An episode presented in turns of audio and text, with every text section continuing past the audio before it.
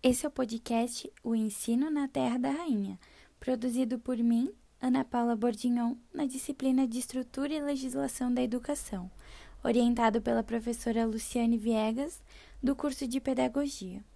O objetivo desse podcast é informar sobre a organização da educação na Inglaterra.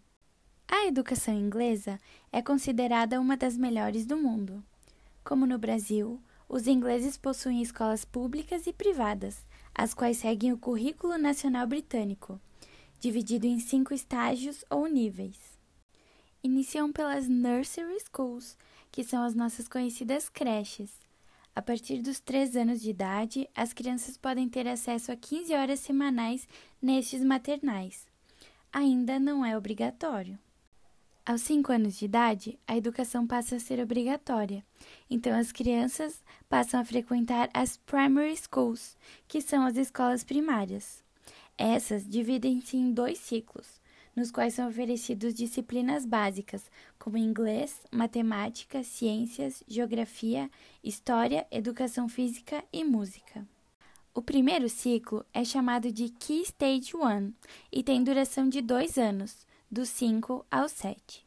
Se divide em Year um e dois, que são equivalentes aos primeiros e segundos anos do ensino fundamental um. O segundo ciclo, Key Stage dois, tem duração dos sete aos onze anos de idade e se divide em Years three, four, five and six, do terceiro ao sexto ano do ensino fundamental dois. Já as secondary schools, que são as escolas secundárias, equivalem ao ensino fundamental dois e médio. Elas abrigam a Key Stage três, de onze a catorze anos de idade, que compreende os Years seven, eight and nine, equivalentes ao sexto, sétimo e oitavo ano do ensino fundamental dois. Já a Key Stage quatro vai dos catorze aos dezesseis anos e compreende os Years ten and eleven, o ensino médio brasileiro. Ao fim de cada ano, os alunos fazem exames chamados de G C S E um e dois, o General Certificate of Secondary Education, a certificação, e são necessários para serem admitidos no Sixth Form. Este é uma complementação que vai dos dezesseis aos dezoito anos e compreende os Years twelve and thirteen, equivalentes aos últimos anos do ensino médio. Nessa etapa, é possível escolher dez disciplinas para cursar. Entre as optativas estão Geografia, História, Idiomas, Música, Design, Tecnologia da Informação, Educação Artística e Educação Sexual, além das obrigatórias, como inglês, matemática e ciências.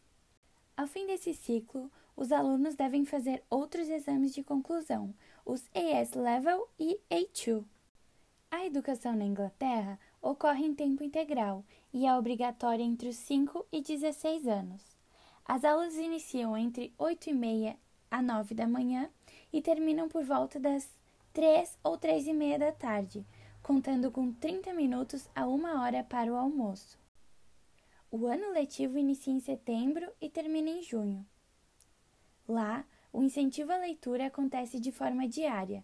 Toda semana, os alunos recebem no mínimo cinco livros para serem lidos.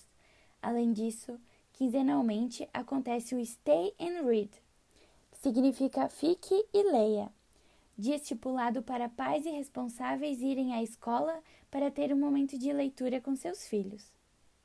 Algumas outras curiosidades são que Londres é uma das capitais com maior diversidade populacional, onde se fala mais de trezentas línguas.